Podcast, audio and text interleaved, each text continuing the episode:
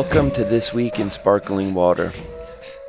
You know, the problem about burnout for me has always been that you work really hard on something for a while and then it goes really well because you worked so hard on it, but then you're so tired that there's absolutely zero feeling of celebration.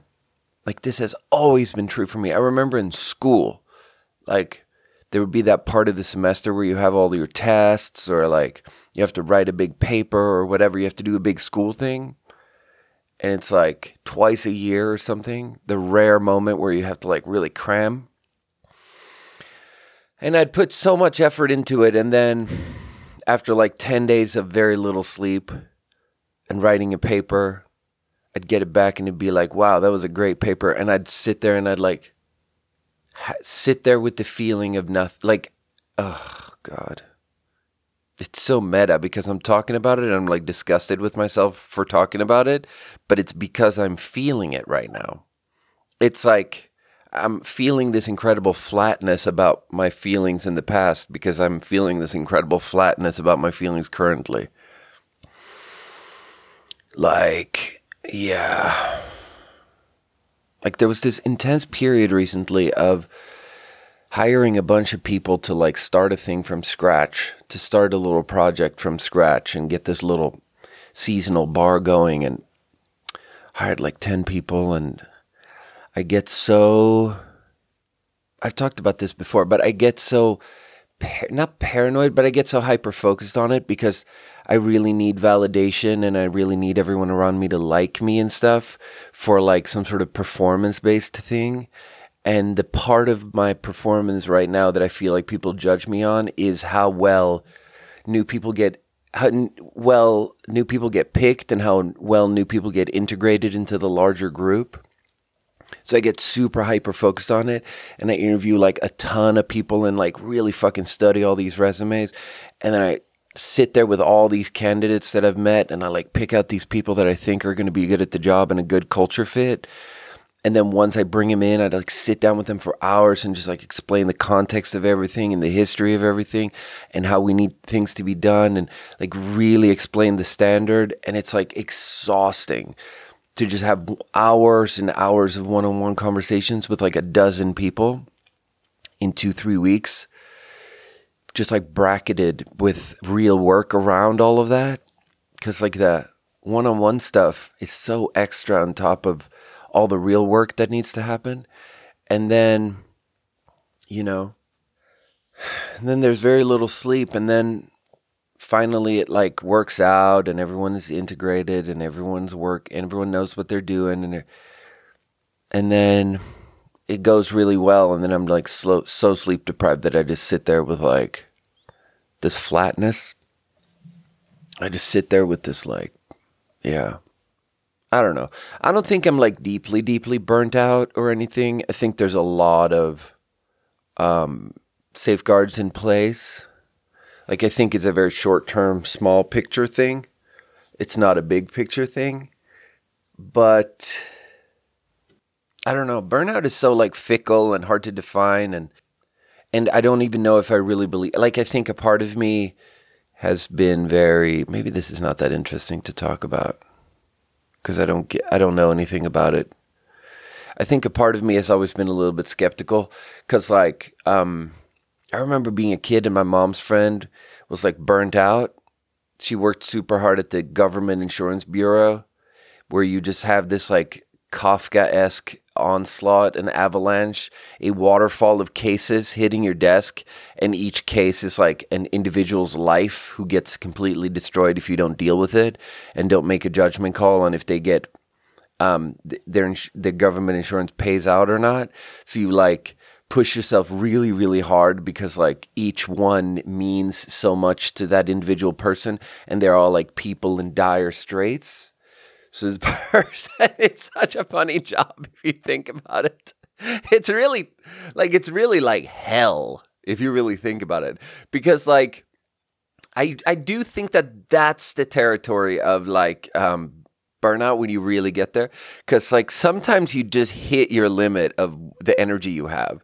And like sometimes i hit my limit of the energy i have. I'll be on hour 13 like i'll show up at noon i'll work all day making the restaurant run and then at the end of the day at like 10 p.m i have to write i have to respond to a bunch of emails for like stuff for an hour and a half. And then i have to do like liquor ordering and i have to look at all of our I have to look at all of uh, our inventory to see what we're like low on in terms of liquor, and it's like, you know, it's like hundreds of bottles of liquor they have to sort of like scan to be like, what's missing here, and it's actually a very weirdly difficult puzzle because then you have to consider all these things of like, well, first of all, it's hard to look at 100 items and be like, oh, this is the thing that's not here, but then you, you have to puzzle it together with all these different vendors that sell all the stuff, and then you have to pu- consider how if you buy larger amounts, you get a better price. But if you so you want to be low, so you can buy a really big amount. But if you run out, that's like the worst thing because then you're not making it. Then you're losing a lot of money on not selling it. So it's like all these different weird considerations. It's actually a very big brain puzzle. but so um Sometimes I'm out there like at 12:30 a.m. like just after midnight, already been there 12 hours.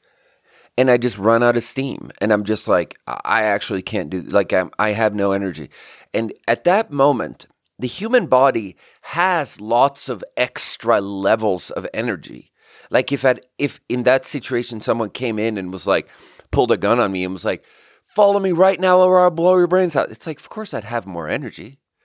Or if you're like, you know, a mother fucking lifting a car up because your child is trapped under a burning, you know, burning beam under a collapsing house in an avalanche or whatever. Of course, there's more energy. There's more, there's lots of extra, but like getting yourself into a mind state where you tap into your extra levels of secret energy for work because of capitalism.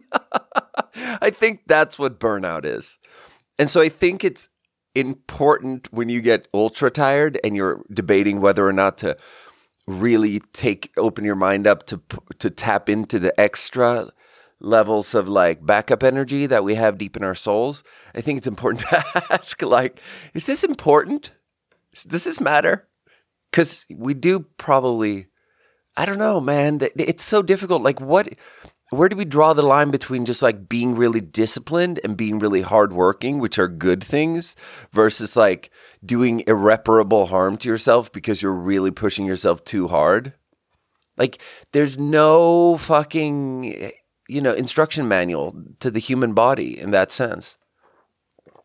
I mean, there's an instruction manual to the human body, but there is no instruction manual to the inner, like the experiential quality of it all, like the inside of the experience, like what it feels like to be inside of a consciousness and to get these signals of how tired you are and then to interpret how tired I am. Like, what does that signal mean? The ting- signal says I'm really tired and I'm kind of like, it's getting harder and harder to think because I'm so fatigued.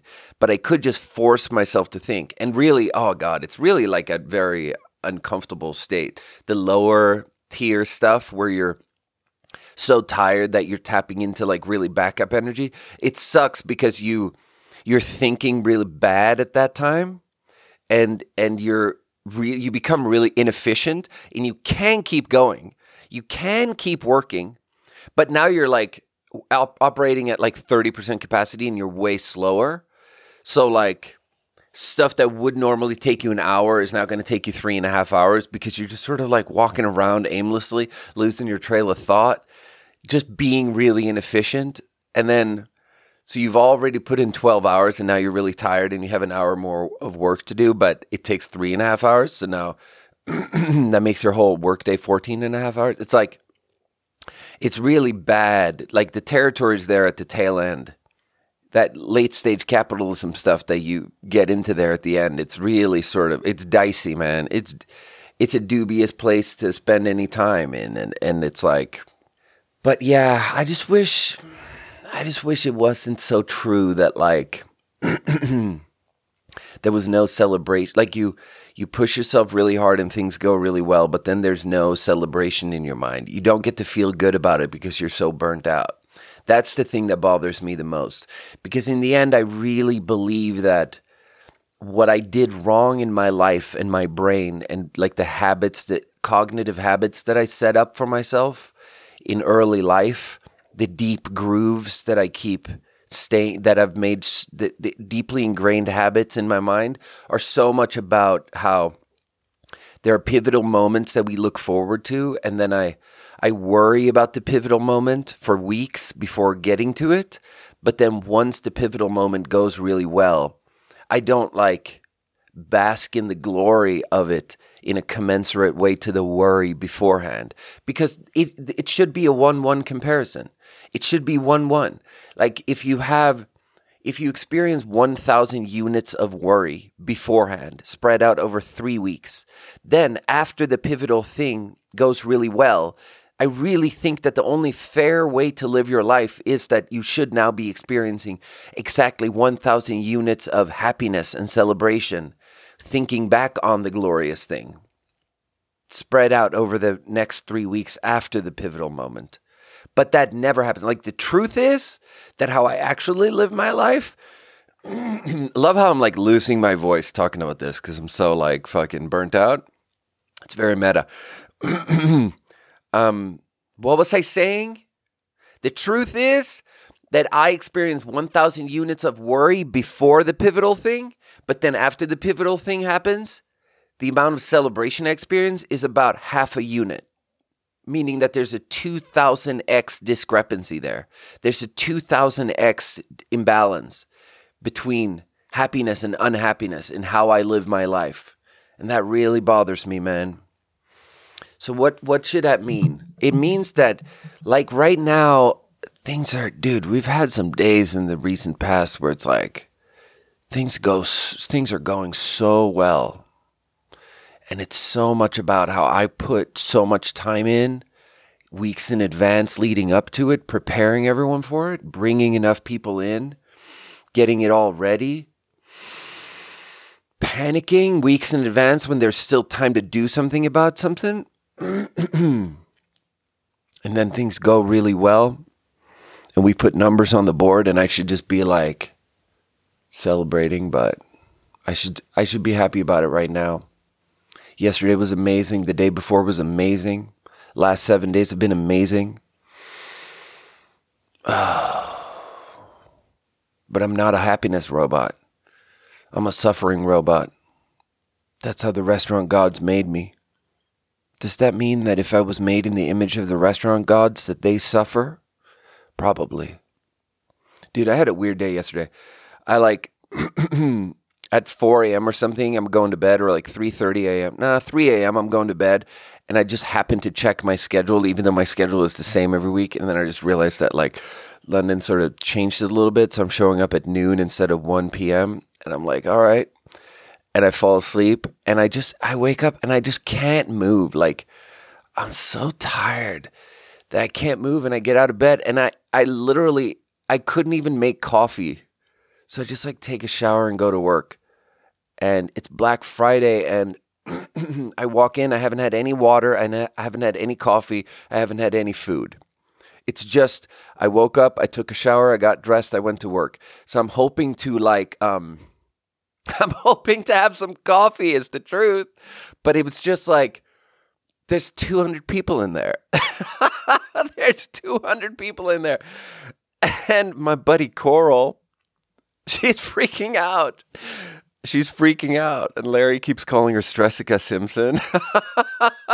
That's his nickname for her and I should have scheduled like four servers, two bartenders, but I scheduled one bartender, one server.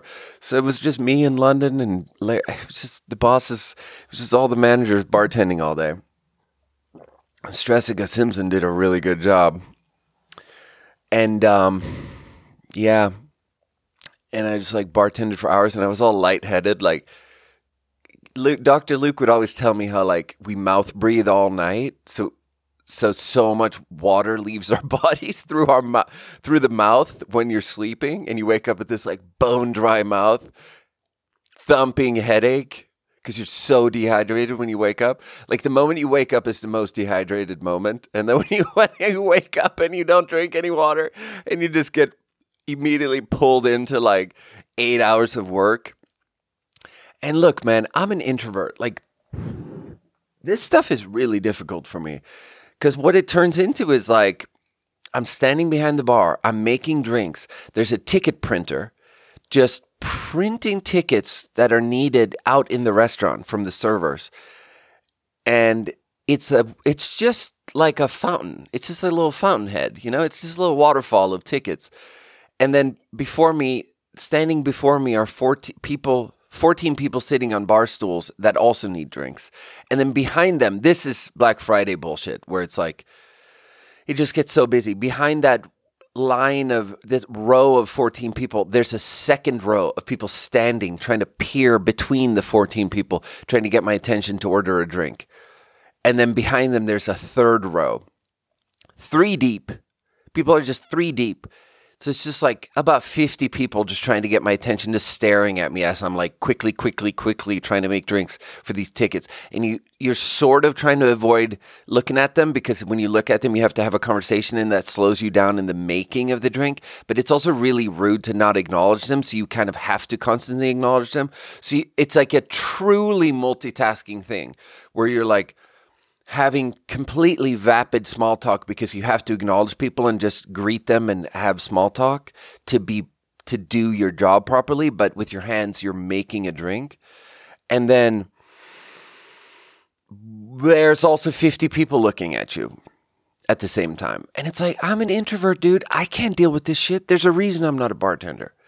I cannot be in that position. It kills me.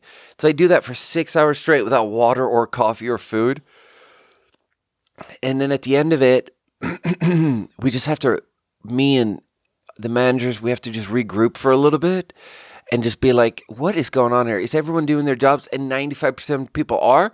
And then the 5% of people who aren't, you immediately have to deal with it. You can't let anything go. You can't, if you let someone not do their job, it's going to get so much worse. So even though you cannot, you have no energy left because you just stood in front of 50 people for eight hours, just like constantly talking and moving your hands and thinking and multitasking. You now have to sit down and have these like involved therapy office conversations with people and be like, what is going on here? Like, what is going on with you? Why is this like this? Why why did you used to be that way and now you're this way? Like what are we doing here? What's going on in your life? And you have to like have emotional patience to hear them in like a deep, like the broadness of the shallowness of the eight hours of 50 people staring at you versus the one on one depth of trying to have emotional grace and ch- patience for looking at one person and why they are crumbling is so like vertigo inducingly different. And it's so difficult to re to change gears there and be like, okay, now I'm gonna be a therapist. And then you have to do that multiple times with different people because, like, it's a pressure cooker and like multiple people are crumbling. And then you have to not be punitive with anyone because punitive doesn't like, it's just not what I believe in. It's no reason to be punitive with anyone ever almost. it's like just be clear clear with them what you need. Document document the coaching you're doing like there really is never a reason to be punitive with anyone. Document what you're doing and, and just tell them what you need and tell them how you need them to improve and do that multiple times. And if they're not improving, that's it. It's over. Cut ties. But there's no like, I'm punishing you like this. Like, why would you ever punish anyone? Like, we're grown ups now. There is no restaurant jail. There is no restaurant jail. There is just silent treatment. There is just, I'm breaking up with you. There's only divorce. You know? There's only divorce. There's only couples therapy and divorce. Anyway. I gotta go back. I gotta go back right now. I don't even have time to talk about this. I do think it's, it worries me that I haven't really had time to do the podcast properly as of late because this is my holy space. Like I bought three different books on the Sabbath. I'm gonna talk about this at some point, but like I bought three different. I'm really getting into this. Um, I'm really interested in rest. I'm really interested in what it means to rest in a way that's not. It's really triggered by me reading that book, Four Thousand Weeks or whatever.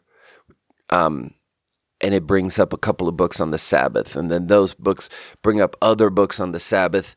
And the Sabbath, it's just such an interesting thing, and and I guess I'll I guess I'll talk to it at talk about it on a different time, but but it worries me. I guess all I'll say right now is that it worries me that I don't have time to, that I haven't had time for multiple weeks to do the podcast because this is my, you know, the Sabbath is not a physical space. It is a bastion in time. It is like a fortress in time that keeps you safe. It is like a fortification structure built out of time, not built out of physical material. And you need that um, safe space in time to defend against all the other things that happen, all the other things made of time that attack you. You know? Because there is, you know, there's an invasion there's an invasion. It feels like there's an invasion. I don't know what that means, but I feel it to be true. There's an invasion of fucking time. Okay. I gotta, I, guess I gotta just go to work right now.